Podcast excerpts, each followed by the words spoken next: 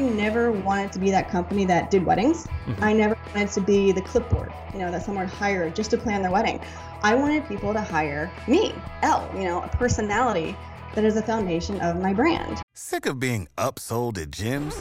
My guy, you're currently a base member. For $90 more, I can upgrade you to our Shred membership. For 130 more, you'll be a Swole member. And for just $300 more, you'll reach Sweat Platinum. At Planet Fitness, you'll get energy without the upsell. Never pushy, always free fitness training and equipment for every workout. It's fitness that fits your budget. Join Planet Fitness for just $1 down and $10 a month. Cancel anytime. Deal ends Friday, May 10th. See Home Club for details. Welcome to the Brands Book Show, where we help creative service based businesses build their brands and find more clients. I'm your host, Davy Jones. Today's guest is Elle Ellinghaus of Elle Ellinghaus Designs, a high end event planning business based in Baltimore, Maryland. Elle has created one of the most sought after event planning companies for weddings and boasts an impressive client roster from NFL players to Fortune 500 executives.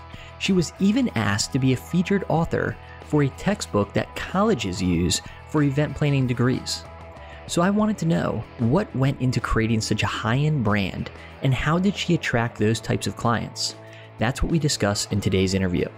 Be sure to check out the show notes at davyandkrista.com for the resources we mentioned during the episode, and I'd like to hear from you about what kind of content you'd like to see on the Brands That Book podcast as we move forward. I'd also like to know what episodes you've enjoyed most so far and why. To leave your feedback, head on over to the Davy and Krista Facebook page and send us a message. Now, on to the episode.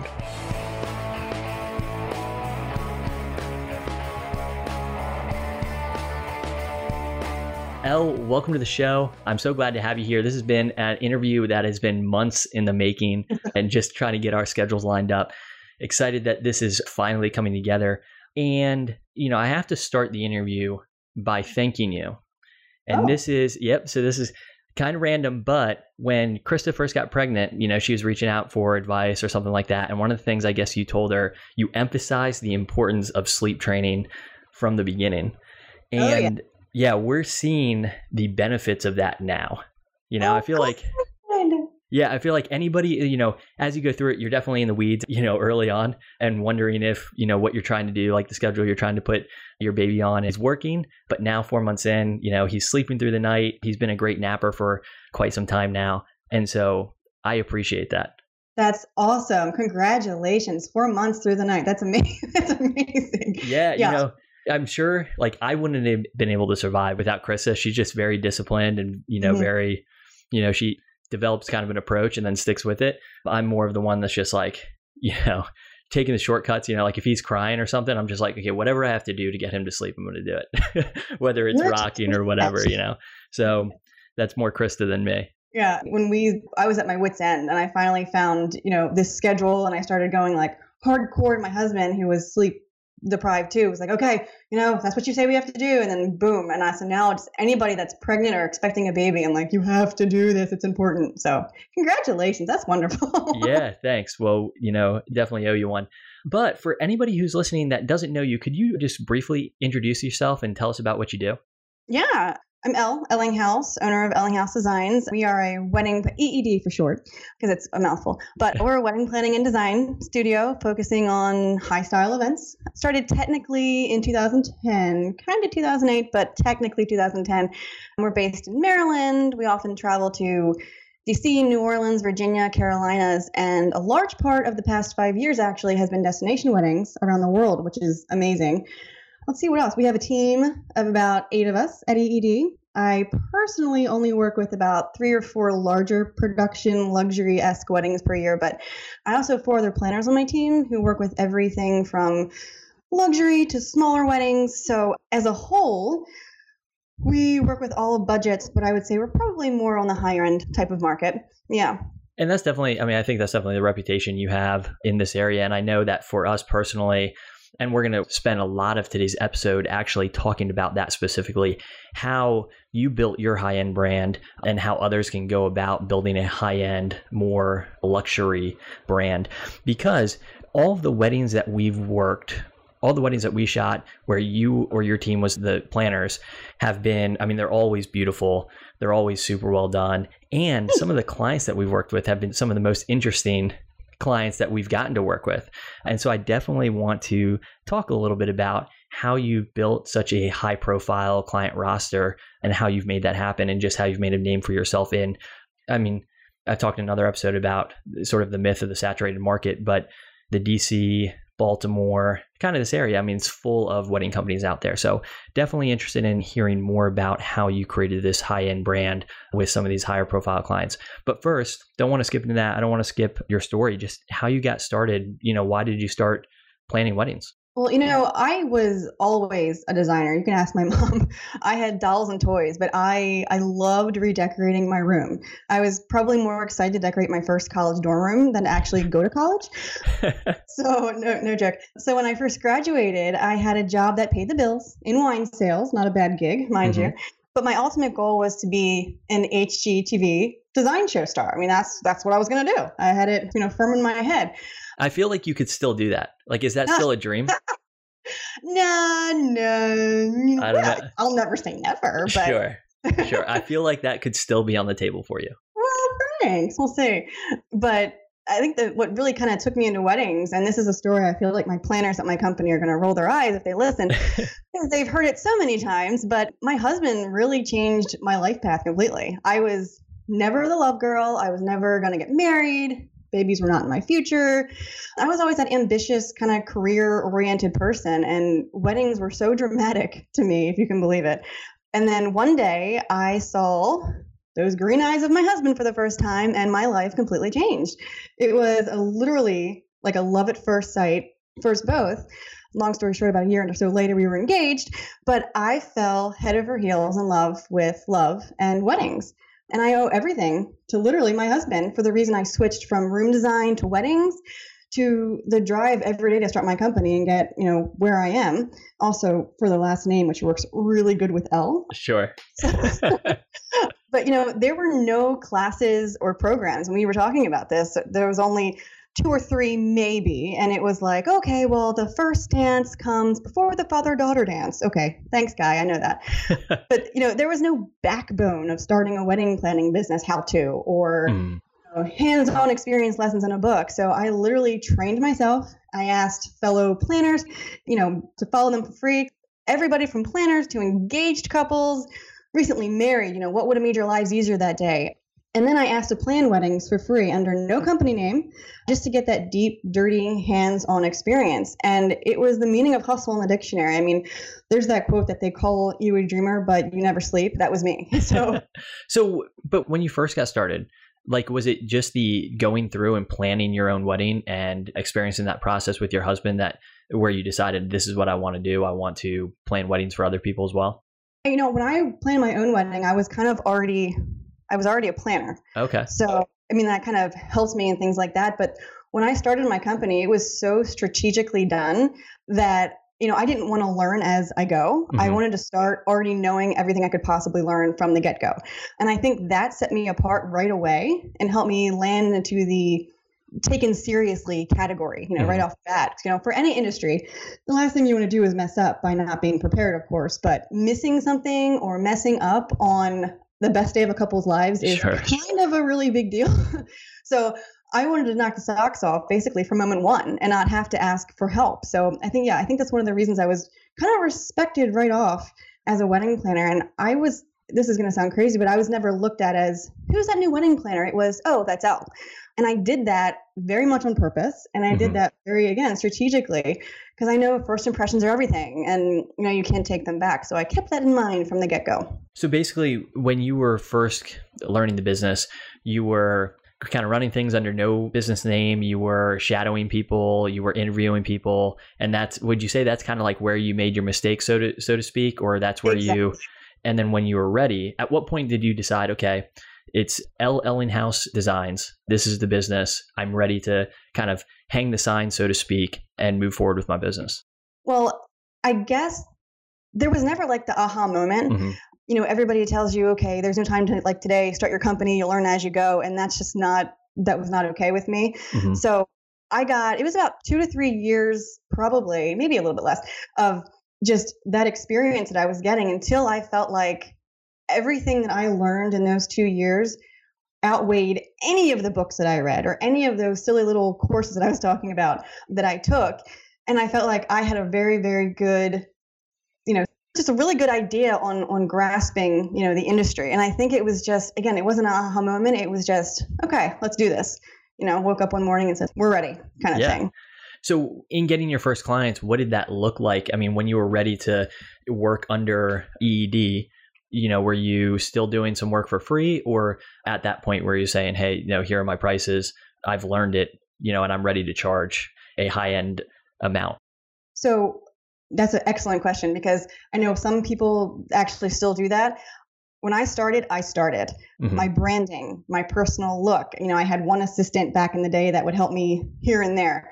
The dress, the etiquette of her matched mine completely you know, the branding kind of wasn't a logo for me. It was an entire ambiance of our company. So all of that was done, pricing set, everything ready to go. And then like, you know, click, here we are kind of thing. So it wasn't it wasn't still doing things for free. It was let's do this. Yep. Yeah, how important do you think that was because that's such an interesting concept because I think too when you start out doing a bunch of work for free and then just gradually raise your prices over time, it ends up being a little bit harder to raise your prices because the people you're working with who are referring you are often talking you up to people who have a similar budget that they did. You know, so you work with a couple, they're great, but they paid, you know, let's just say $3,000 for your services. But now, since you've raised your prices to $5,000, let's say, so they're telling all their friends who are probably in the same, you know, probably have a similar budget to them, right?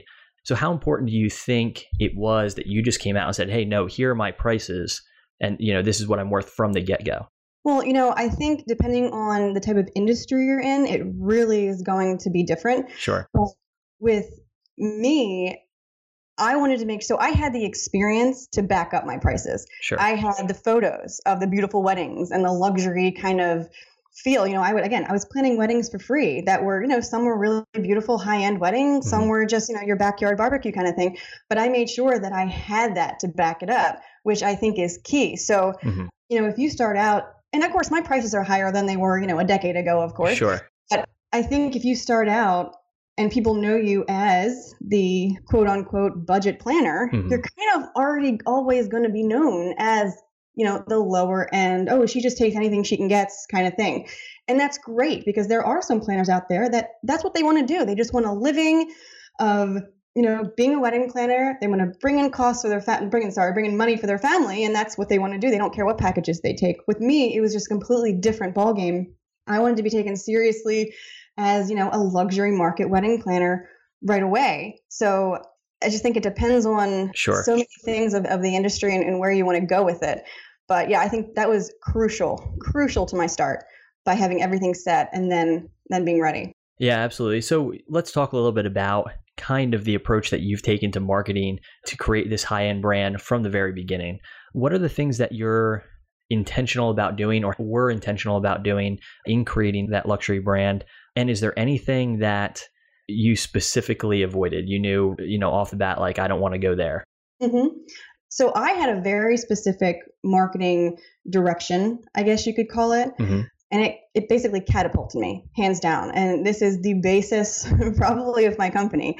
And this is not probably what you know you or everybody else is expecting to hear but when i first did start my company i had some attention from a few publications that wanted to feature my work.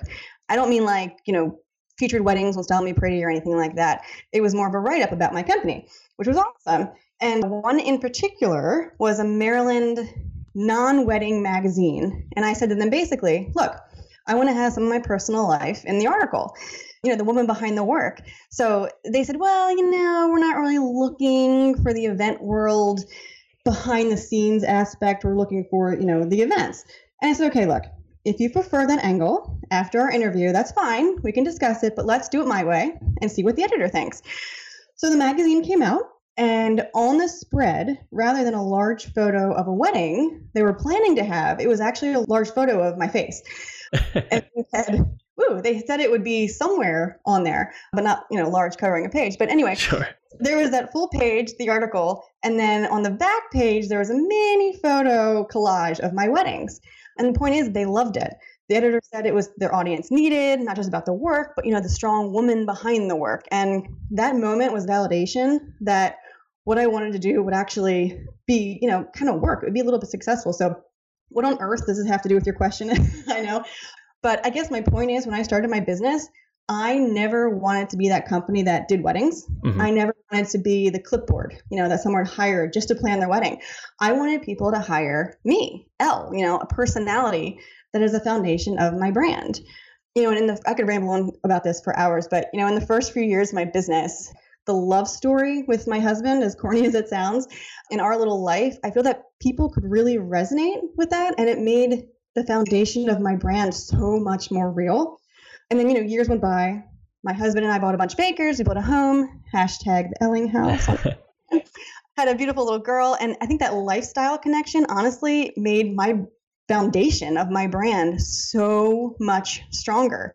I mean, I can't even begin to tell you how much stronger. And it put me into numerous categories and places that people started knowing my name, finding me, referring me completely outside of the wedding world. Like, this is going to sound whatever, but I had this southern fairy tale esque lifestyle with this matching wedding brand. And it sounds crazy, but it's that subtle luxury boom to my brand that worked because mm-hmm. not only have they you know heard of my weddings but they know me and now half the time they know me and then see my work so it's kind of a cool little thing that we created but you know it's like they know my house and they ask for you know design advice in the consult and they know i travel all the time so they ask me how i liked here or there and you know my husband and you know i talk about my marriage being amazing openly on mm-hmm. instagram mm-hmm. I use hashtag marriage is easy all the time because I wholeheartedly believe it. And that's not a, like a fake persona or I or even a bragging type of thing. It's just more of a marriage can be wonderful. Dive in, enjoy every minute. Yeah. And I think engaged couples want that. Mm-hmm. They want that for their life and their marriage. And I think that's something I know that's something that has really attracted them to me. So obviously life is far from a fairy tale and i hear that very often too but i think that makes them feel like a successful woman who mm-hmm has it all together. Everything is obviously well thought out from the style and color of my Instagram feeds and my websites, you know, to the weddings that I do. They they can trust me because they feel like they know me already. We're on the same page and they know that I'm going to put the same OCD that I have in my life into their events. So that's kind of what really took me to the next level in terms of just building a foundation of my brand with my company and kind of life together as the same thing. Yeah, and I think there's so much to unpack there. One, I want to start with kind of just the value of PR. That's something that's actually come up a number of times in different episodes in people who really, you know, like they were intentional about going and seeking out PR opportunities, kind of like this one that you just talked about. Julian Smith, who was just on she talked a, a, bunch about that and how that helped catapult her with the the Garter Girl. To a certain mm-hmm. extent, I feel like Katelyn James, it wasn't through another publication, but it was back when blogging was just getting started, right? And so she was blogging kind of about her life, and that really resonated with people. And you know, I think we can all see what that's done for her you know, over the course of the last 10 years. So it's really interesting hearing you say that as well, seeing that theme through a number of different interviews.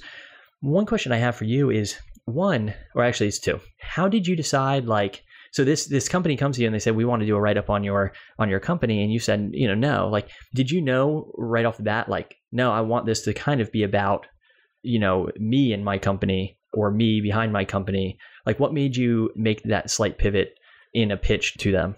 So it's hard to put into words because it was never like oh I want to be famous or I want sure. to know my name it was never about that. It was more just I'm such an ambitious person. I always loved public speaking, mm-hmm. everything like that. And it was, I guess I was too big of a personality to just sit behind a desk and do timelines. Sure. I loved wedding design, but when, you know, when there's two years I was really trying to figure out where my business was going to go and my plans that I was making, I kind of figured out that, you know, I wanted to be my brand. I want people to know me and I want I just I just really wanted that aspect because I thought it could really it was different mm-hmm. at the time anyway. I feel like everybody's doing it now. But I think everybody's doing it now because of people like you who have done it so well and so successfully and shown people that you know, how powerful a personal brand can be when done the right way. And I think my follow up question to that was how do you decide what to share personally? You know, because I think on some level, and you know, it's probably part of a larger conversation about what you know authentic actually looks like you know on social media and over you know in publications and things like that but there's got to be on some level some things that we don't share right there's plenty of right. things throughout my throughout my day that you won't ever see on ig stories for instance right absolutely so, totally agree yeah in a in a given day or for this publication even specifically how did you decide or looking back at it maybe at the time you just you mm-hmm. just kind of intuitively knew but looking back at that like how do you decide what to share and what build your brand and and what doesn't you know what stays you know at home so to speak Right. I think that I always take a step back and think about my client's perspective. I think everybody has to as a business owner. If I am a potential wedding client of Elle Ellinghaus and I look at her Instagram feed, I don't want to see that she is breaking down because she has so many weddings and not enough time and blah blah blah. I see so many, so many planners that talk about how they're so stressed and they have no time and they're and they're oh my gosh, I need 20 coffees and blah. And I'm thinking, why would a client give you more business if you're already stressed out of your point. mind?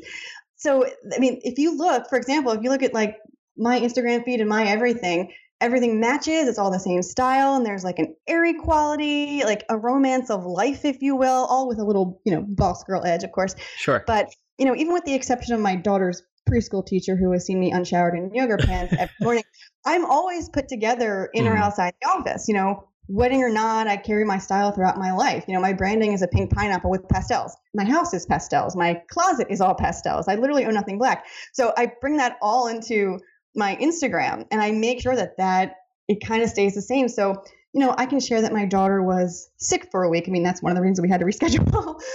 but I can share that we were sick for a week after she's better, saying, "Oh, you know, this is great.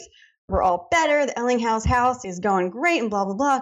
Knowing that I didn't share it when she was sick because I didn't want my clients to call me or not want to call me or something like that. I'm not going to put that there was a tragedy or something like that and I'm unable to, you know, work and I'm just so you know, crying every day.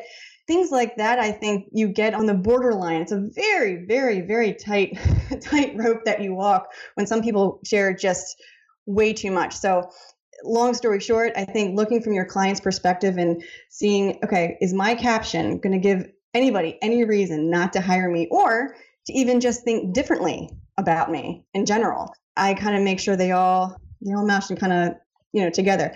And the thing is, with my business and my personal Instagrams, they even go together. The captions are the same, you know, kind of lighthearted, funny, you know, whatever. Nothing ever too serious or or because luxury can sometimes come across as snobby, and that is the complete opposite of what I want to be. So.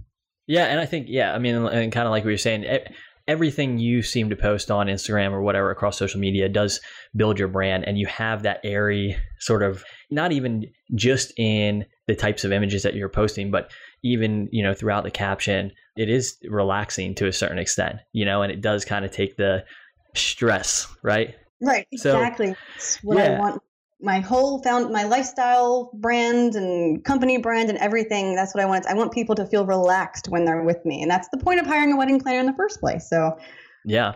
So this is probably a good segue to start talking about clients in general. And i know we just talked about your marketing approach and but how does that like how did you get from there you know this these pr opportunities or was it a result of these pr opportunities to working with some higher profile clients. And I'm not sure, you know, if you can mention the kind of people that you work with, but I know you've worked with uh, Ravens players before. So how did you attract, you know, just a high end roster of clients? You know, it's it's hard to put this into words because honestly, it happens so fast. I mean, I went to my husband one day and I was like, wait a second. Chanel and Torrey Smith, you know, used to be a Baltimore Raven. They picked me. Are you are you kidding? Like, I'm this good, right? I'm not going to fail at this. Like, you're sure? You're sure? But, you know, it was the publications that helped. And I got to say, honestly, I think it goes back to the way I started and the way I kind of, I was not that new wedding planner, I was Elle. I feel like that brought my attention to people to start with. And it was just very, very huge starting perfectly rather than learning as you go to be perfect. And I'm going to be brutally honest. The first high end client that I received, I bent over backwards multiple times for them every day. And I made sure they were the happiest people that ever walked the planet. I mean, my first celebrity esque wedding, I know it wasn't about budget, but they got a deal. You know, completely honest. Keep in mind, they also had a contract from another planner in their hands when they met with me. But the reason they met with me is because people told them, oh, you have to meet with Elle, you have to meet with Elle. It wasn't, oh, you have to meet with Elle Ellinghaus Designs or this wedding planner that I know. It was, gotta meet with Elle. So that's why they came. And I was still higher cost than the person they almost went with, but I showed them I was, you know, worth the extra, you know, few thousand dollars. But, you know, I, I earned, by the way, that package times a hundred, no joke. that was the hardest I, I ever, ever worked.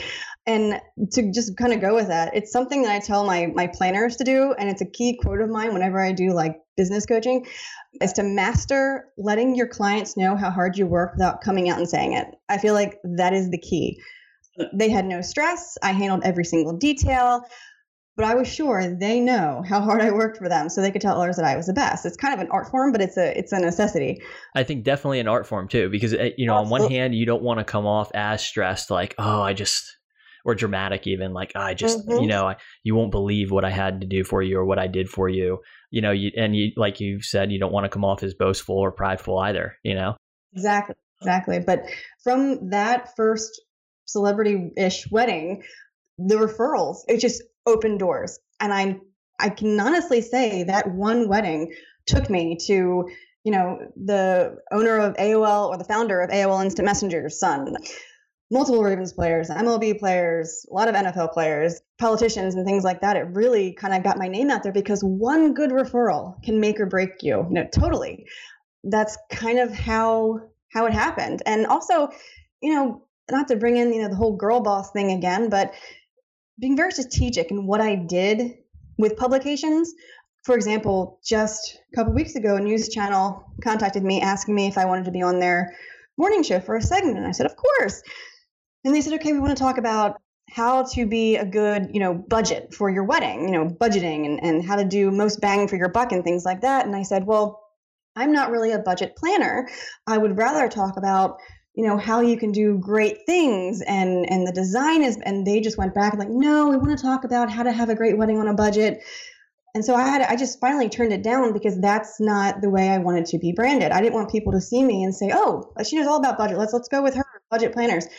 And then you know going back to the first publication you know standing up for yourself a little bit and saying thank you for wanting to interview me on my company. This is what i want to do I think all those things combined just kind of got me the the clientele that I that I had. And would you say so? I mean, and and like you just said, all of those things I think combined have resulted in the clientele you have. At this point, do you think it's a lot of word of mouth for you? You know, is that that's the foundation? Is all this this PR and the publications and all of those things certainly play into it? Would you say among a high end clientele that it's mostly word of mouth now? I would say, yeah, we are mainly referrals for sure so and so used me for their wedding, so and so, and oh, you have to use them, you have to use them, and that's for you know my senior wedding planner, also my sister at my company, Jillian. She is recommended constantly. I get so many emails asking for her, and so it's the same the same kind of thing. You know, she did luxury wedding, you know, a bunch of years ago, and now everybody wants her for their thing. So it's totally referral based, but I'm also going to tell you that I think Instagram has taken my company to the next level hugely that's by far the biggest you know media channel i recommend for many businesses.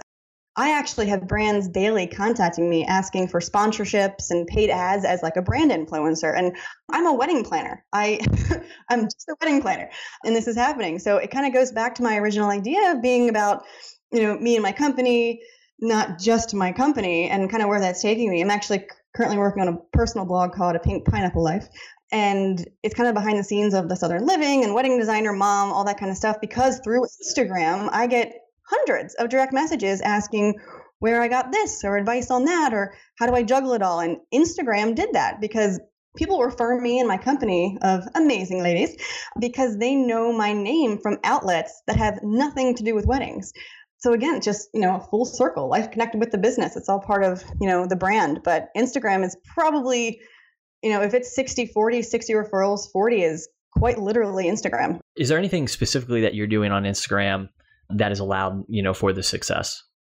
I think being very particular mm-hmm. is, is something that I'm doing. I think what we talked about before, like amount you share and the perfect amount you share is very key. I don't put a lot of, you know, some people overpost, some people underpost. I try to make it, you know, once or, you know, maybe four times a week kind of thing. And I also, you know, because the lifestyle is such a big part of my brand, I try, attempt to, but you'll find out, Davy, with the, with the babies, it's hard not to post. My daughter's name is Emmy. You know, eleven pictures of Emmy in one. It's it's a picture of Emmy and then you know a little bit of the house, and so I try to make it as combined of what people want to see as much as possible.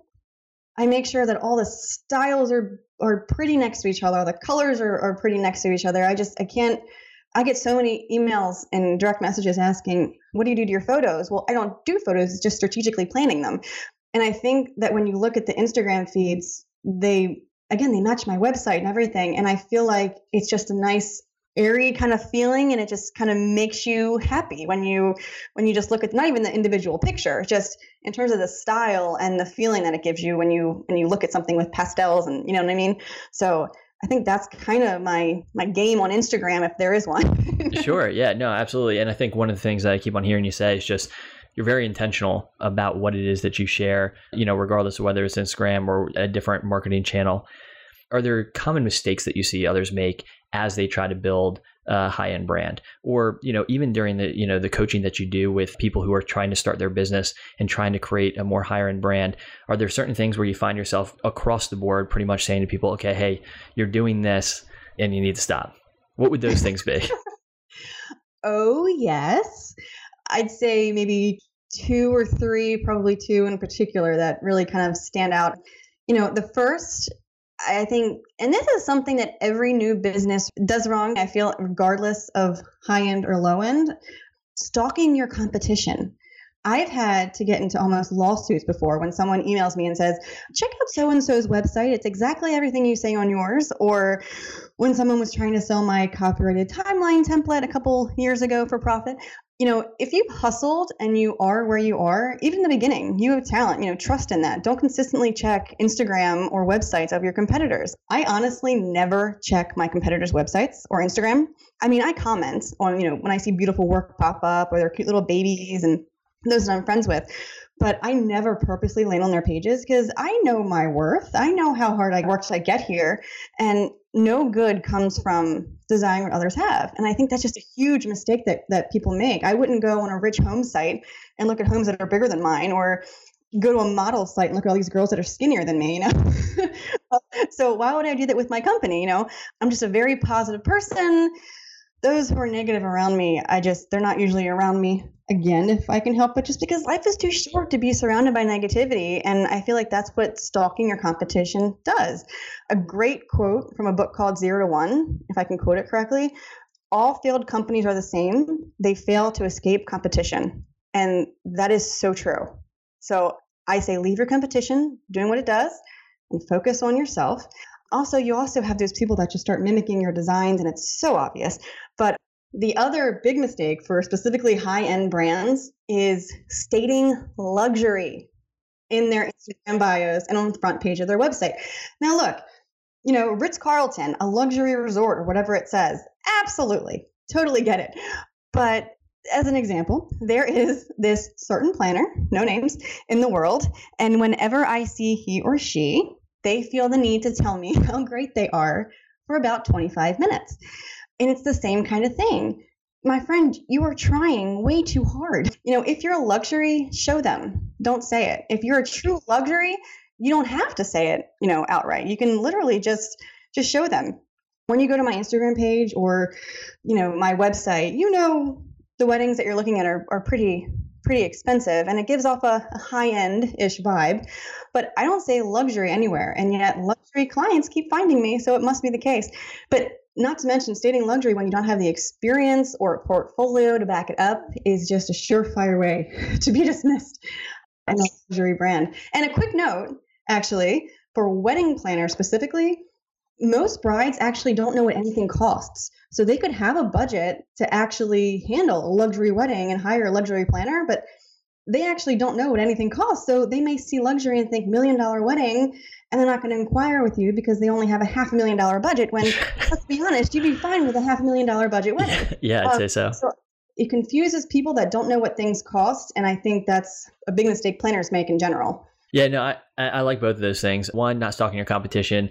Try as much as possible not even to follow people who are really in the same space as as us, but, you know, except for friends and things like that. Just because I think we stay so much more inspired when we look to other industries. You know that they're not related to necessarily what we do, but just by seeing the kinds of things they're doing in their own industries, I think inspire us uh, when it comes to web design or branding or you know whatever it may be, even within you know different marketing campaigns and stuff like that. So I'm a big believer in not in not stalking your competition.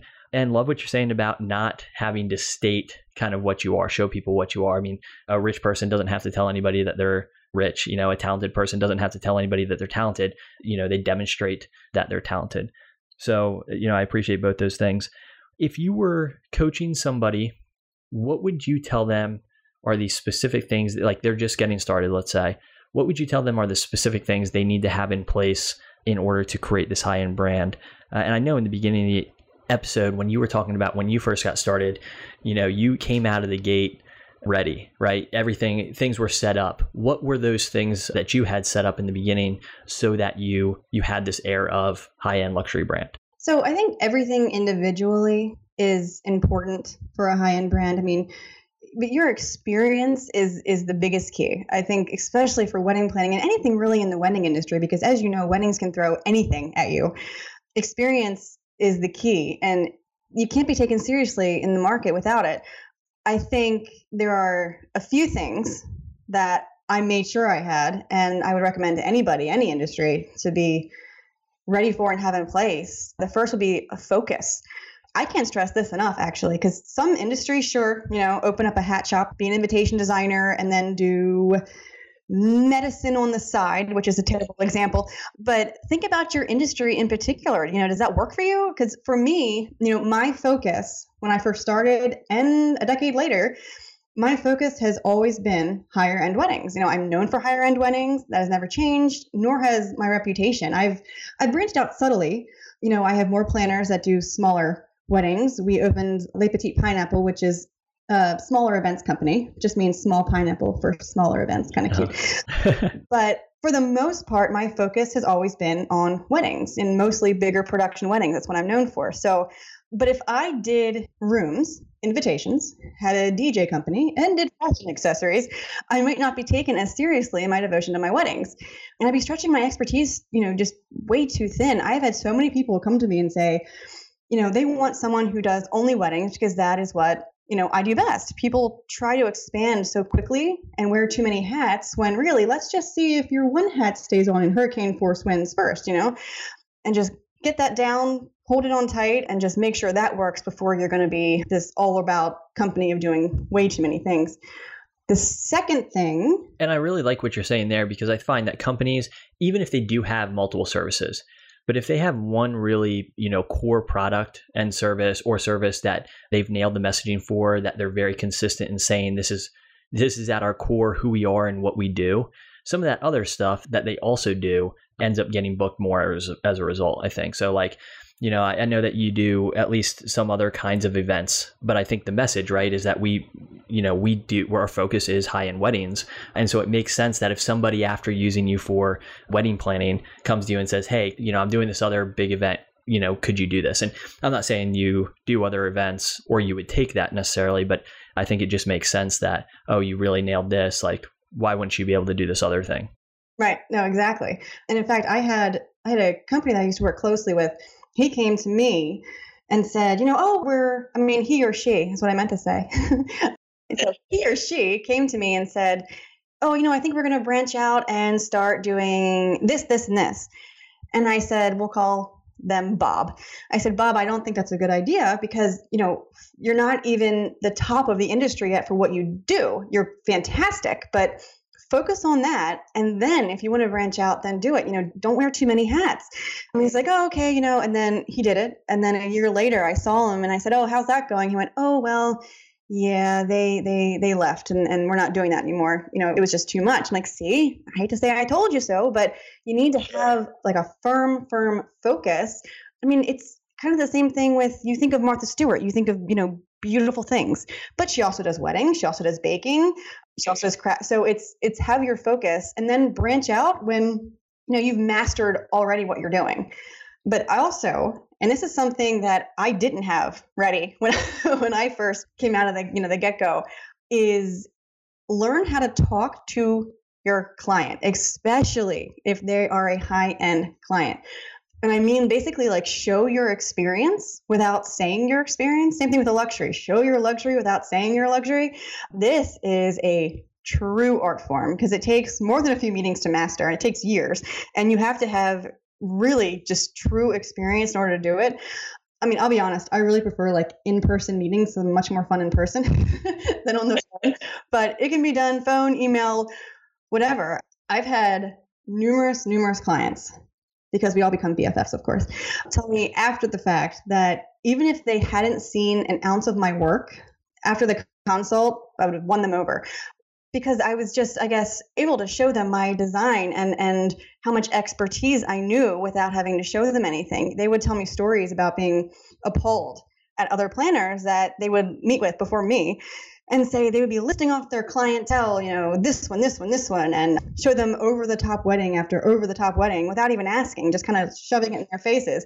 And I mean, to be honest, that kind of sounds like what you're supposed to do when you sell yourself, right? But honestly, sometimes it's not about your work. They are there, right? They mostly have probably seen your work. They know your accolades already from your Instagram or, or website. Now, if they ask, tell them 100%. Brag if they ask, to the moon. But a lady never boasts about herself. That's kind of like a common quote. Uh-huh. A company owner should never boast about herself unless asked, or himself, of course. But your past clientele is not as important when your current client is there. Let those accomplishments be part of your brand, let them mold you into your luxury company you're striving to be. But sitting in front of you in your console is the most important client, not the past ones. So I think that's what people kind of have to that art form that they just have to master and how to how to sell them, show them what they know without without saying it. I can give you a quick example. Would you like a quick example? You know, yeah, that'd be great because I was just going to ask. I think that's great advice. I really like the whole focus on your current client, and that's the most important client at the time. But I was going to ask, are there any resources that you use to learn this, or was it really just experience? But I think maybe the example will help us parse that a little bit more.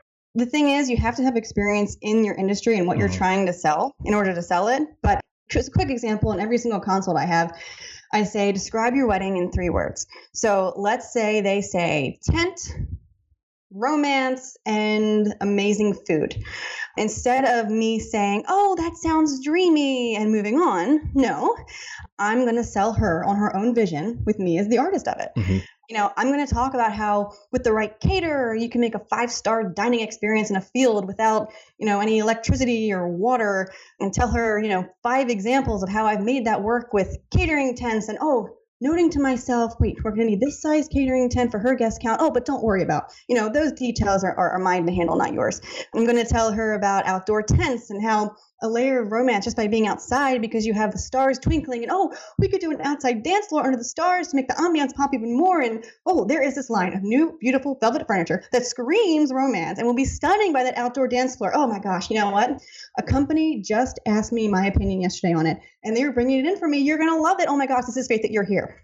And mic dropped booked. Yeah yeah, that's that's great, and I, I, feel like this is something that you've been able to do throughout your entire business. Not, I mean, not just in a sales call consult. I'm sorry, or like a discovery meeting, like this example, but on your website, the copy that you're using on your website, or across social media channels like Instagram, you've found a way to sort of walk that line between demonstrating your experience without shoving it in people's faces and you know that was the that was the point so thank you yeah and it, and it seems like uh, it seems like a lot of that is done by understanding who your you know your ideal clientele is or who your clientele is.